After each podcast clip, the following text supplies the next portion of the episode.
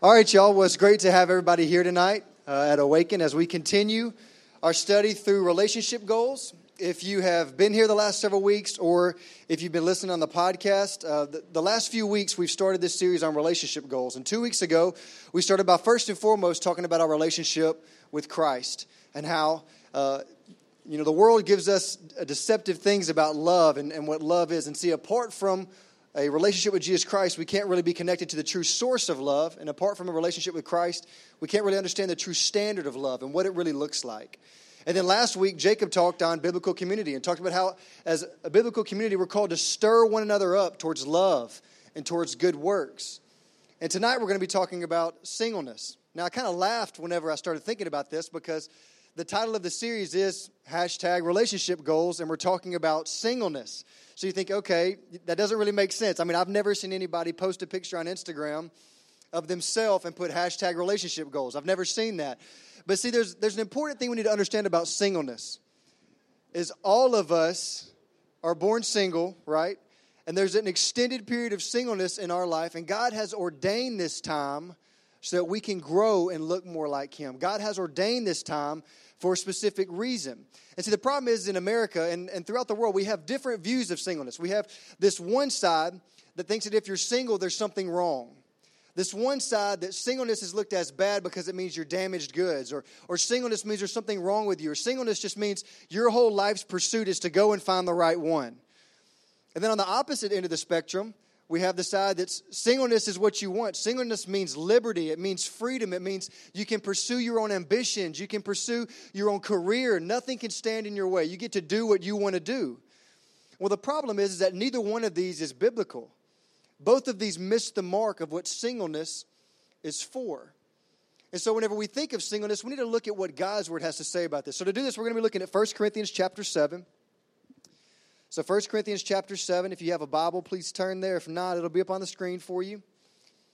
Um, but we're going to be looking in 1 Corinthians chapter 7. And Paul, in this chapter, talks about, we start about talking about principles for marriage. Um, but one of the reasons, if you ever do a study on singleness, 1 Corinthians 7 is always going to be brought up because this is one of the rare times in Scripture where we hear direct teaching on singleness. Not only do we have direct teaching on singleness, but Paul basically presents this as a better option if you can stand it, a better option if you can handle singleness. And so, as we look at this, we need to understand really what's going on. So, the first thing that we have to understand going into this is that singleness is a gift, it's not a curse. This is the way we treat it in the South. Singleness is a gift, it's not a curse. Once again, we have this side where we think singleness is bad, singleness is wrong. Singleness means there's something inherently wrong with us. But singleness is a gift. Look at 1 Corinthians 7, verses 6 and 7. It says this It says, Now as a concession, not a command, I say this I wish that all were as I myself am, but each has his own gift from God, one of one kind and one of another. Now, this is really interesting. Here, Paul is saying that some of us have the gift of singleness, some of us have the gift of of marriage. Now, what we don't understand here is we think of the gift of singleness like this, or this is how I've heard it. The gift of singleness is, is those few people that say, you know what, uh, marriage is just not for me, or, or you know, I don't really want to get married, or I don't want to have kids, or the people that say, you know what, my job or what I'm doing, you know, it just doesn't really have a very good family life. And so it almost seems like singleness is either a byproduct of what you're doing, it just doesn't go well with it, or singleness may be someone who says, you know what, if I want to live for the Lord and go on the mission field, I don't want to put a family through that. Or and we see Jesus talk about that. The, the people who are eunuchs, he says, by choice. They decide, you know what, I want to be devoted to Christ with everything, and they can handle that. Well, what Paul is saying here, he isn't saying the gift of singleness in that way. He's saying that both of these are gifts. And we have to re I guess you could say, just change the way that we think of singleness and it being called a gift. What I mean is this I love the way one guy puts this. He says, when Paul speaks of singleness as a gift, he isn't speaking of a particular ability some people have to be contentedly single. Rather, he's speaking of the state of being single. Hear this. As long as you have this, it's a gift from God, just as marriage would be God's gift if you ever are to receive it. We should receive our situation in life, whether it's singleness or marriage, as a gift of God's grace to us. So, what he's saying is this the gift of singleness is the state of being single. In other words, the gift of singleness means there's certain things or certain benefits or certain, I guess you could say, advantages you have as a single person that are gifts to you. I know many of us are thinking, like, man, that's the gift that nobody wants, right? Well, well, well, hear clearly the gift of singleness is if you're single, you have this gift as long as you are single. Now, if you get married, you have the gift of marriage that God applies to you. And hopefully, this will make more sense as we go. But we need to understand this that the gift of singleness is the state of being single. Now, look at what Paul says in the end of the chapter. 1 Corinthians 7, at the very end, verse 35, which is going to be the premise of this whole message. He says this I say this for your own benefit. He just talked about being single. I say this for your own benefit, not to lay any restraint upon you, but to promote good order and to secure your undivided devotion to the Lord. So, what is he saying here?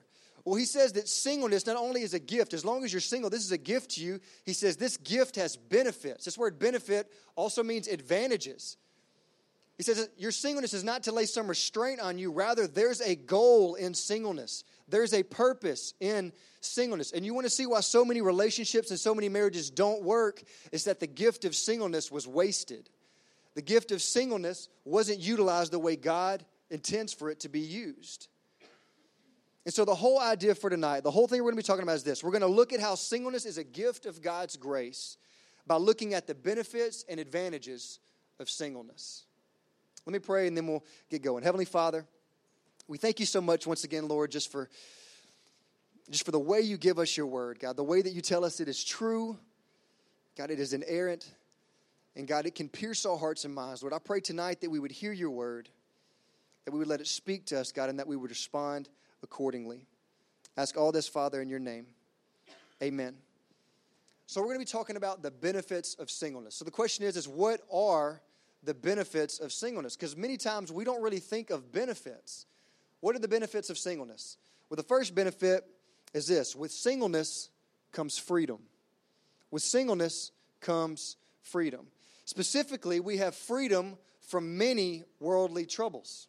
We have freedom from many worldly troubles. Look with me at chapter 7, verses 25 down to 28, it says this Now concerning the betrothed, I have no command from the Lord, but I give my judgment as one who by the Lord's mercy is trustworthy. He says, I think that in view of the present distress, it is good for a person to remain as he is. Are you bound to a wife? Do not seek to be free. Are you free from a wife? Do not seek a wife. But if you do marry, you have not sinned. And if a betrothed woman marries, she has not sinned. And this is the main thing I want you to hear here. He says, Yet those who marry will have worldly troubles. And he says, And I would spare you that.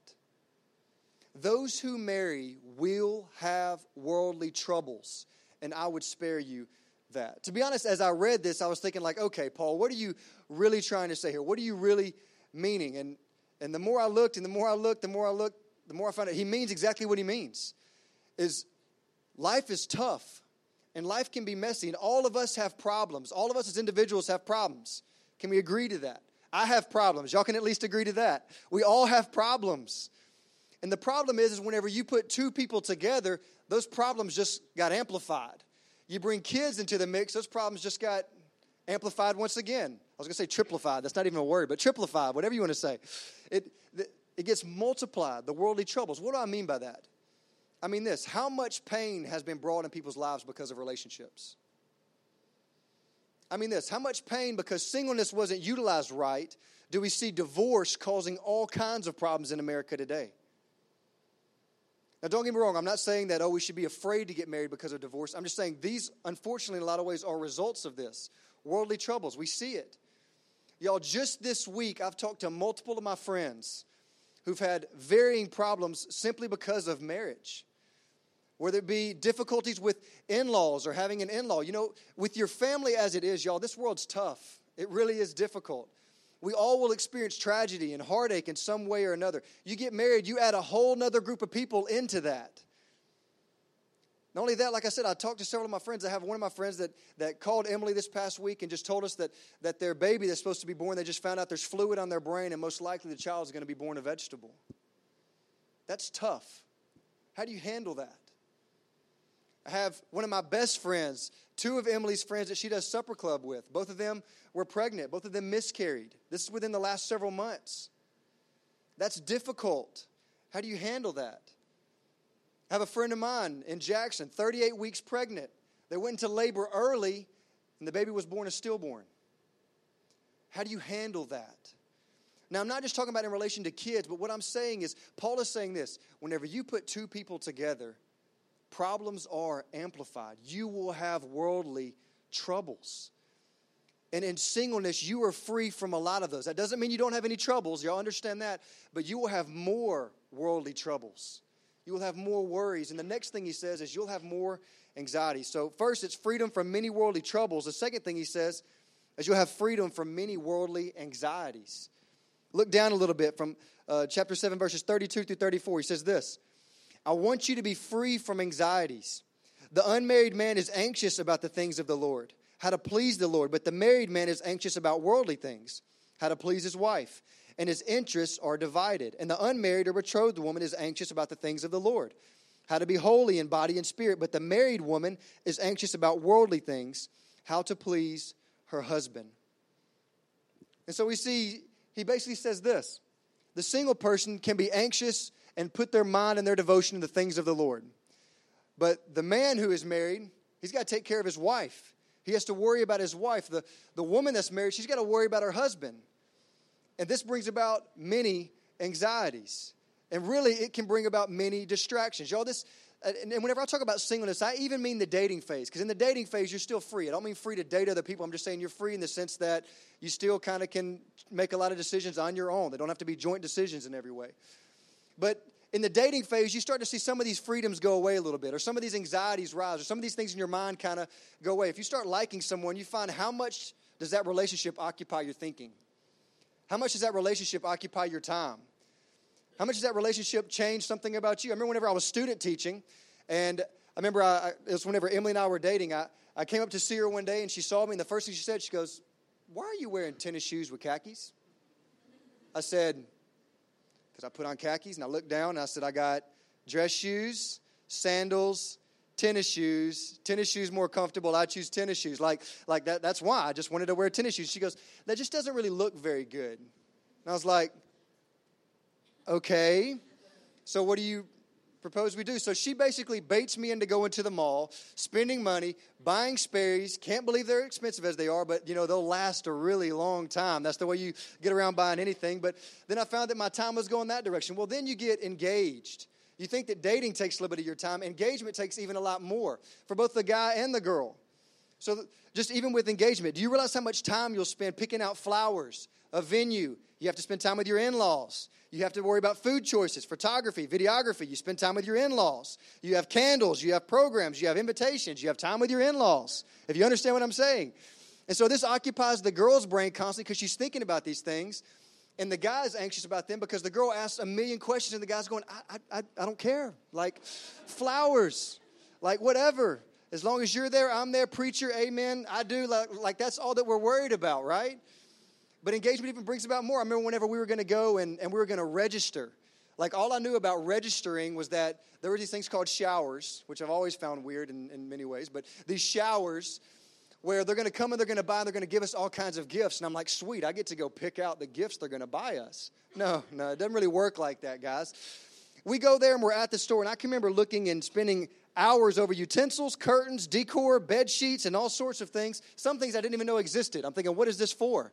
Like, what are we going to use this for?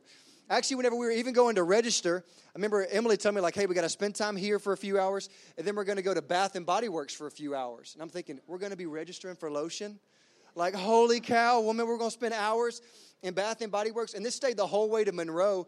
And then we pulled up to Bed Bath and Beyond. And I said, Em, you said Bath and Body Works. She's like, oh, yeah, I did. Yeah. I was like, this changes the game completely. But anyway, so you have all these anxieties, you have all these worries, and then you get married and you think the anxieties in your time and your thoughts are being consumed in engagement. Once you get married, guys, there's, there's a word I need you to understand. It's called nesting. Many of you maybe don't know what this is. This is Pinterest. Like, this is what it is, okay? Like, you move into a home, you bring your suitcase, you drop it, and you're like, okay, it is where it is. Girls are like, no, no, no, we got to put this here and put this there, put this on the window, worry about these windows here, go get stuff for this. We got to worry about the, the, the, the yard, we got to worry about the garden here, we got to worry about all these different things. And you're like, this is occupying so much of my time, taking so much of my money, like all of these different things. Finances. Your finances are now between two of you, it's not just one of you. Talking. You got to spend time talking to one another often like staying in contact, which I know you laugh, but just wait, just wait. You get home and you're like, all I've been doing is talking to people all day. I just want peace and quiet. And then you have kids, and you think anxieties are before that. How many of you like to rest? How many of you like to sleep? How many of you like to come home and you just keep thinking, whenever I get home, I'm gonna go lay on the couch and I'm gonna chill? That's over. Like literally, that's over. Like once you have that, by the time you finally get to chill, it's because you're laying on the couch because you're dead at nine o'clock because you've been up all day. And and in, in all seriousness, though, these anxieties that Paul are talking about are real. Like how many of these anxieties come out of people about finances? You want to talk about divorce and things like that, or stress? Finances are a big stress factor. I want to provide for my family. You talk about safety. If I go somewhere and I'm gone, you know what constantly is occupying my thoughts? Or what about my wife? What about my kids? How are they doing? Are they safe? Is everything okay?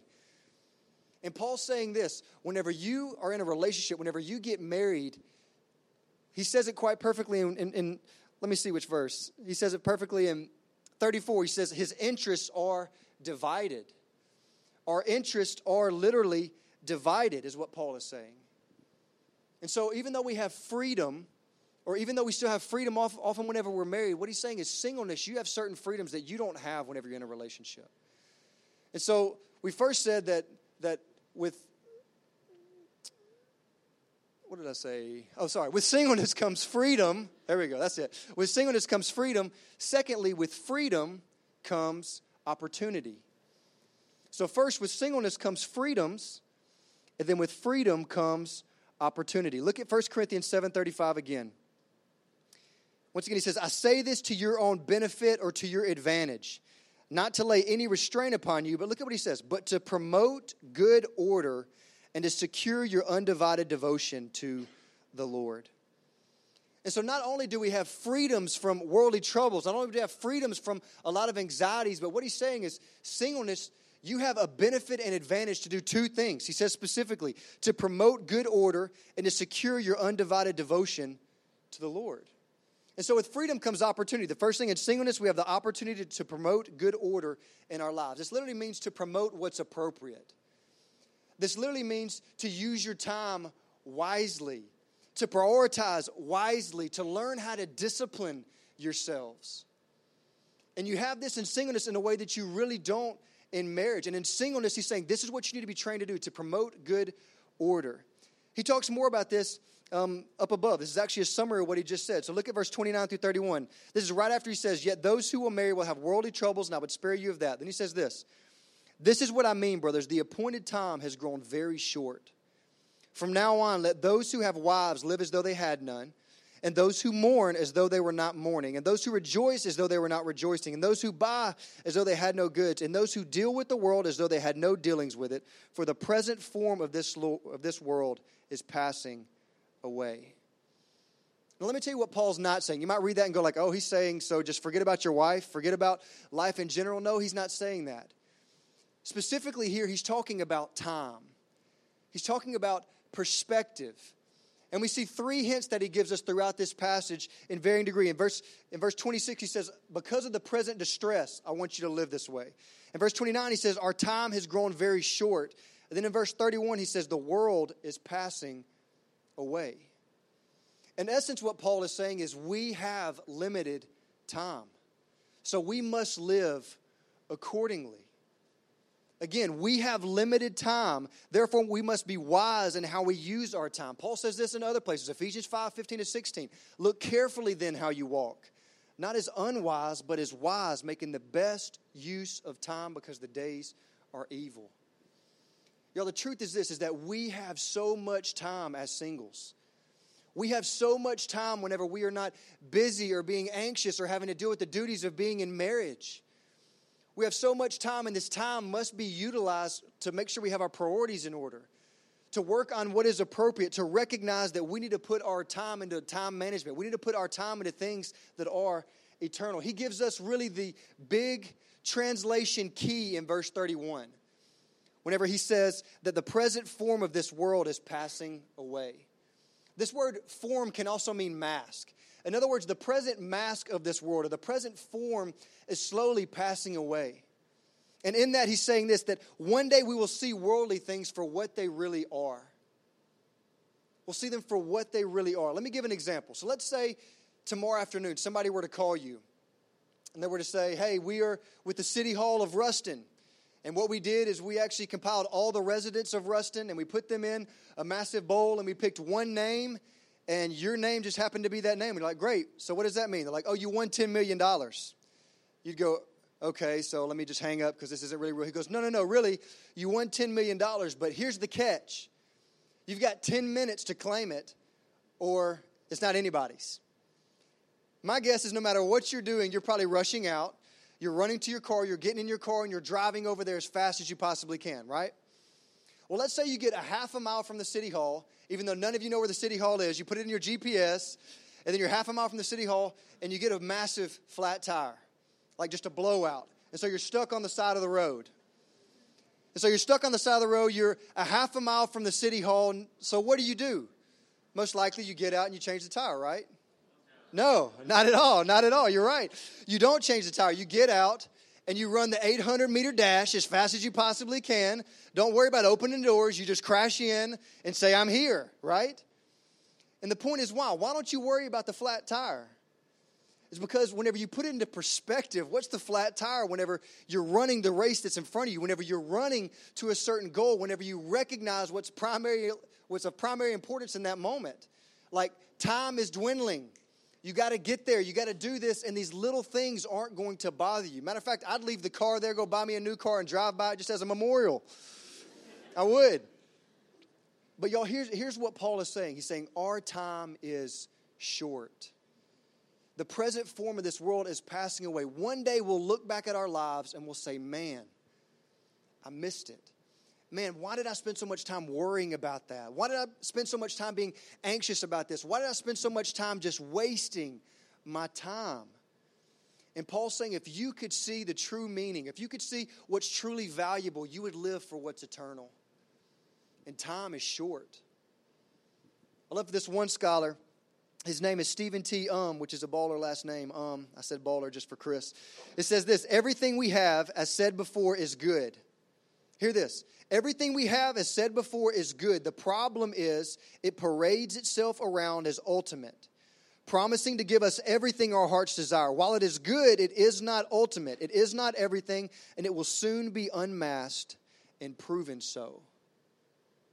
Jobs seem like they are your end all be all. Relationships often seem like they're your end all be all. Education often seems like it's your end all be all. But hear me these things compared to eternity, these things compared to running this race for Christ are secondary.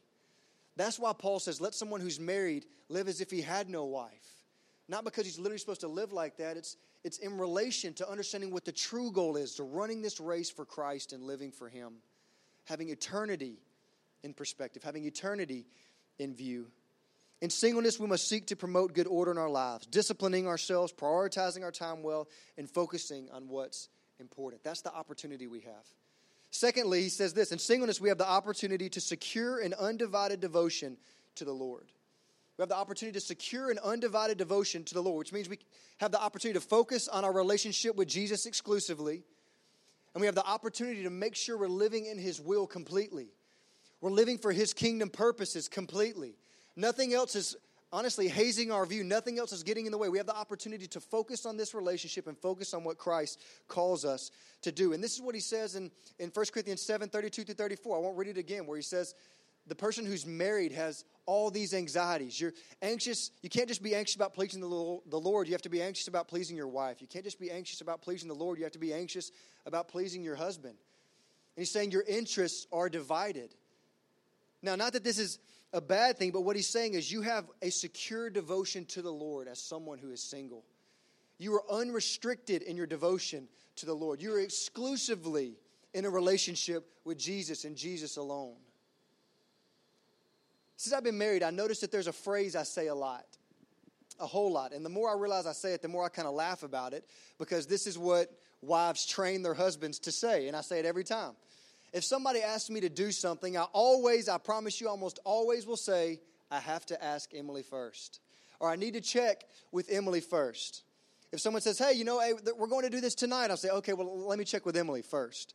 Or if there's something that I want to buy, I don't buy really anything without asking Emily first, mainly because she even does the budget and she keeps me on a tight budget. And so I ask her first, is this okay? Is this all right? And y'all, the truth is this is whenever you're married, your, your devotion is divided. Like I have an allegiance, I have a devotion to my wife that's God given and God ordained. I can't live as if I'm single and go and do as I please and have un, unhindered devotion to the Lord and Him alone because whenever you're married, biblically, you're supposed to love your wife. Biblically, you're supposed to love your husband.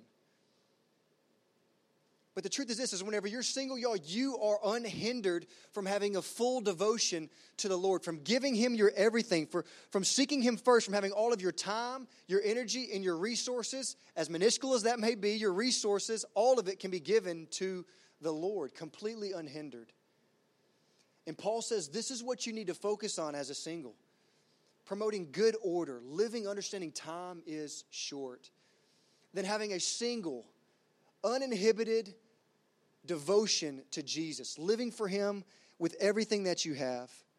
In, effort, in, in other words, you need to leverage your opportunities for Christ. You need to leverage your opportunity to live for Him. With singleness, we have these benefits. We have the benefits of less worldly troubles, less anxieties, and more time to focus on our relationship with Christ and for His kingdom purposes. But there's a problem here. There's really a big problem. While we may know these benefits, most of us don't focus our time on this in singleness. Oftentimes, we waste our singleness. And crazy enough, oftentimes we waste our singleness dreaming and only thinking about being in a relationship, or dreaming and only thinking about what if, or who you're going to find, or what marriage one day will be like, or what your house will be like, or whatever it may be. And so, first we said that with singleness comes freedom. And then we said with freedom comes opportunity. Now, opportunity doesn't mean you're going to seize that opportunity. And so, lastly, this with opportunity comes responsibility. With opportunity comes responsibility. And this is where this question has to be asked How are you leveraging your freedom for the gospel. If you aren't married and if you aren't engaged, you still have a lot of freedom.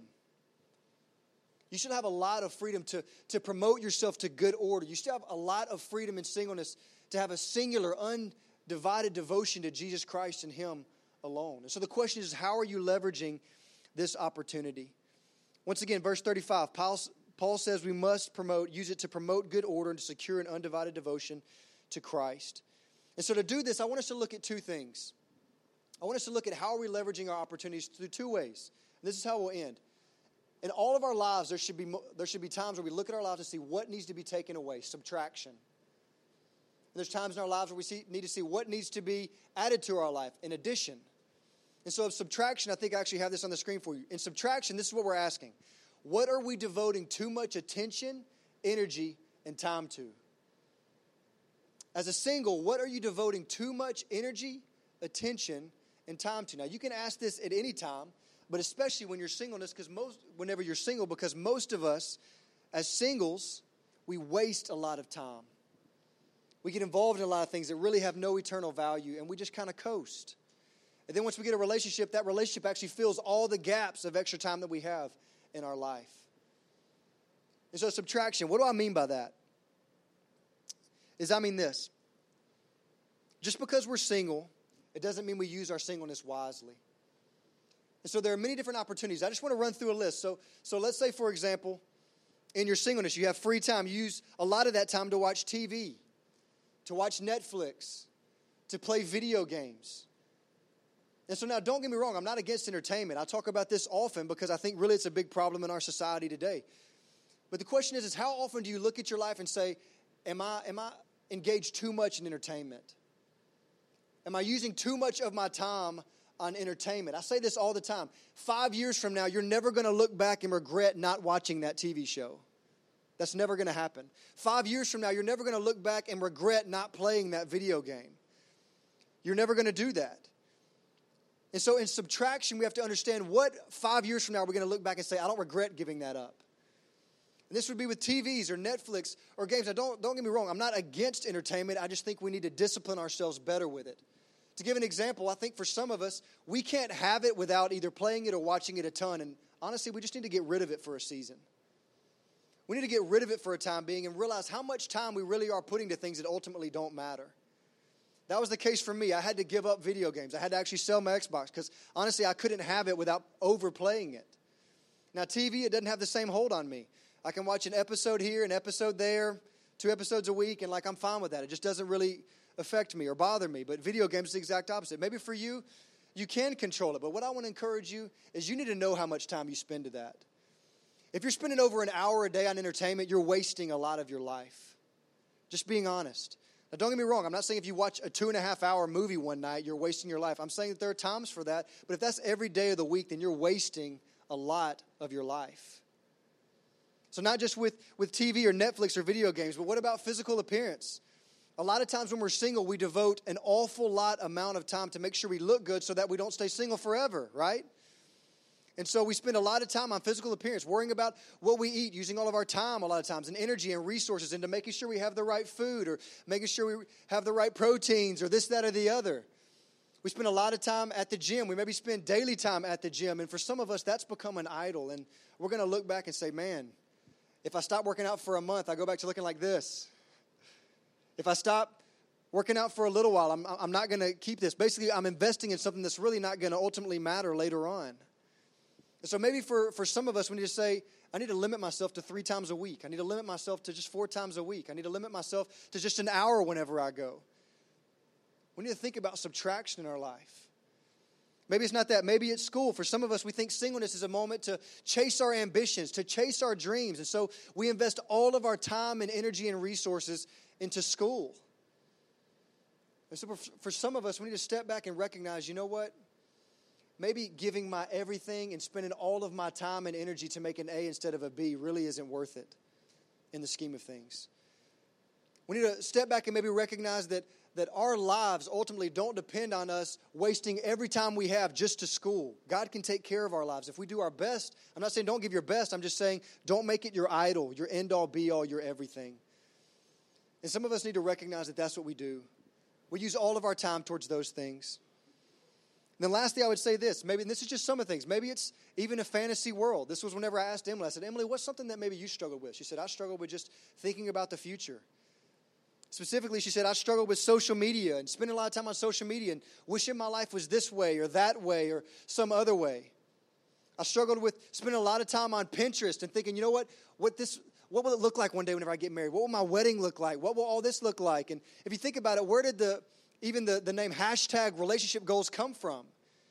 It, it, it, comes from social media, right? It comes from spending time and saying, you know, I wish I could have that or I want that. And so a lot of us spend so much of our time thinking about the future, we don't live in the here and the now, and we miss what's going on around us. And so, what I want to ask you is have you thought about subtraction in your life? Have you looked at your life and said, what five years from now am I going to say, I wish I didn't spend so much time doing that? I wish I didn't waste so much time doing that. And how will you discipline yourself and make changes now? I promise you, you won't regret it. But along with subtraction, we can't just subtract, we also must have addition. In addition, I put it like this you're asking this question How do we need to learn, serve, invest, and witness more or better? How do we need to learn, serve, invest, witness more or better? What do I mean by learn? I mean this as a single, you have more time now to invest in your own personal growth than you ever will. Yo, there are times I wish I could just go lock myself in my office and spend a week in there and just read. Like, just being honest. But I don't have that sort of time anymore.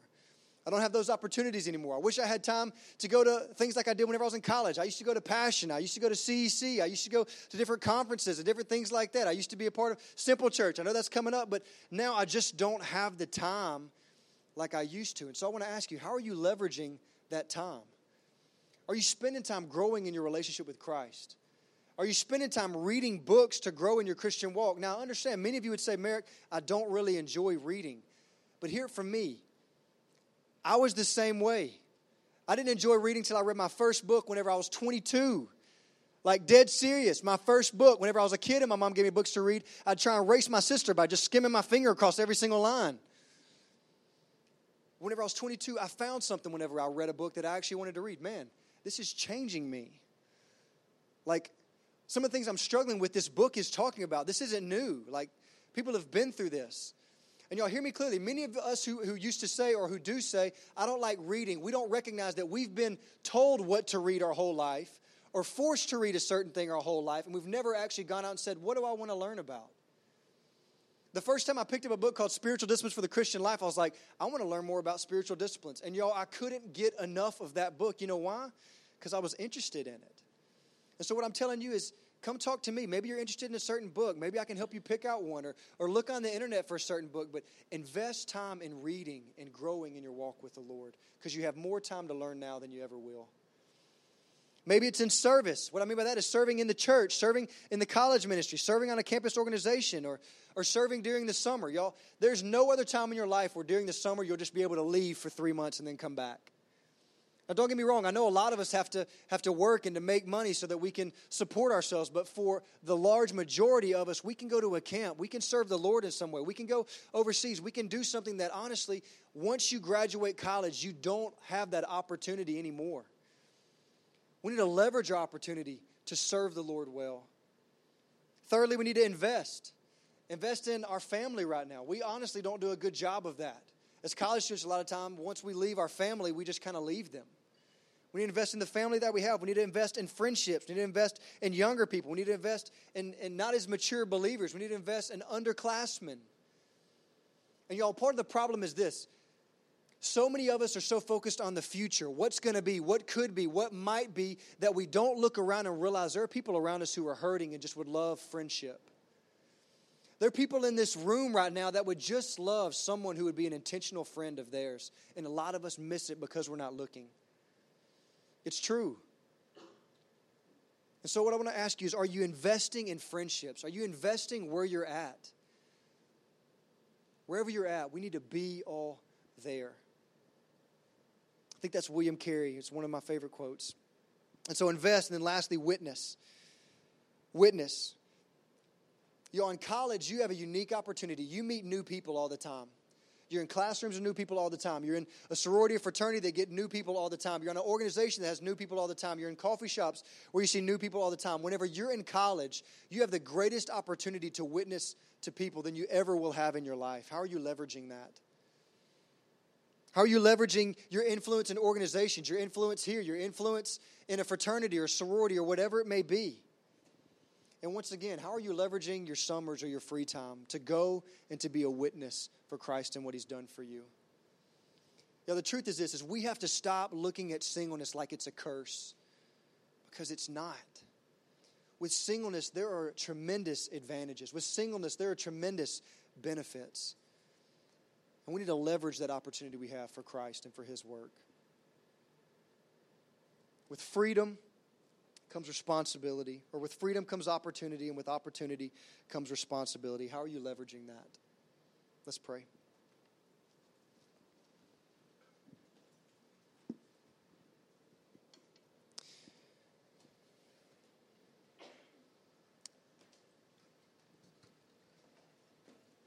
Heavenly Father, God, I pray that as we as we listen to this tonight, as we think about this tonight, as we see what Paul has to say, God, I pray that we would really see the insufficiencies in our life. God, I pray that we would see the areas in our life where we're devoting so much time to, and really they don't ultimately matter. And that's all of us, single or not. But especially with singleness, Lord, we have so much time and so often, God, we just don't manage it very well. We, we spend so much time on the things that really are secondary or, or that really aren't that important. And God, I pray tonight we'd really evaluate our lives, evaluate what needs to go. But God, also I pray that we would evaluate what we need to add to our lives. What do we need to pursue? What are we not pursuing? You call us to, to promote good order, Lord, but you also call us to have a secure devotion to you, unhindered by other things, where we're running this race well for you. And I pray tonight, Lord, we would look at our lives honestly and we would respond to you accordingly. I ask all this, Father, in your name. Amen. Y'all, tonight I just have two simple questions They were the questions I asked earlier. I just want you to think about this as, as we worship. What are you devoting too much attention, energy, and time to? Better yet, once you figure that out, what are you going to change? Hear me again. Look at your life and say, five years from now, what will I not regret stopping? What will I not regret giving up? Because there are things in all of our lives. But also on the other side of that coin, look back. What will I look back and say, man, I wish I would have spent more time doing that? With this, most likely, it's going to be learning, serving, investing, and witnessing. We're going to look back and say, man, I missed it. I just don't have the time that I used to. I just don't have the influence that I used to. I just don't have the opportunity that I used to. And so I want to encourage you tonight what needs to be subtracted and what needs to be added. If you want to talk to me about anything, I'll be in the back. Jacob will be in the back if you want to talk to us. I just want to encourage you worship and really think about this. Worship as you feel led.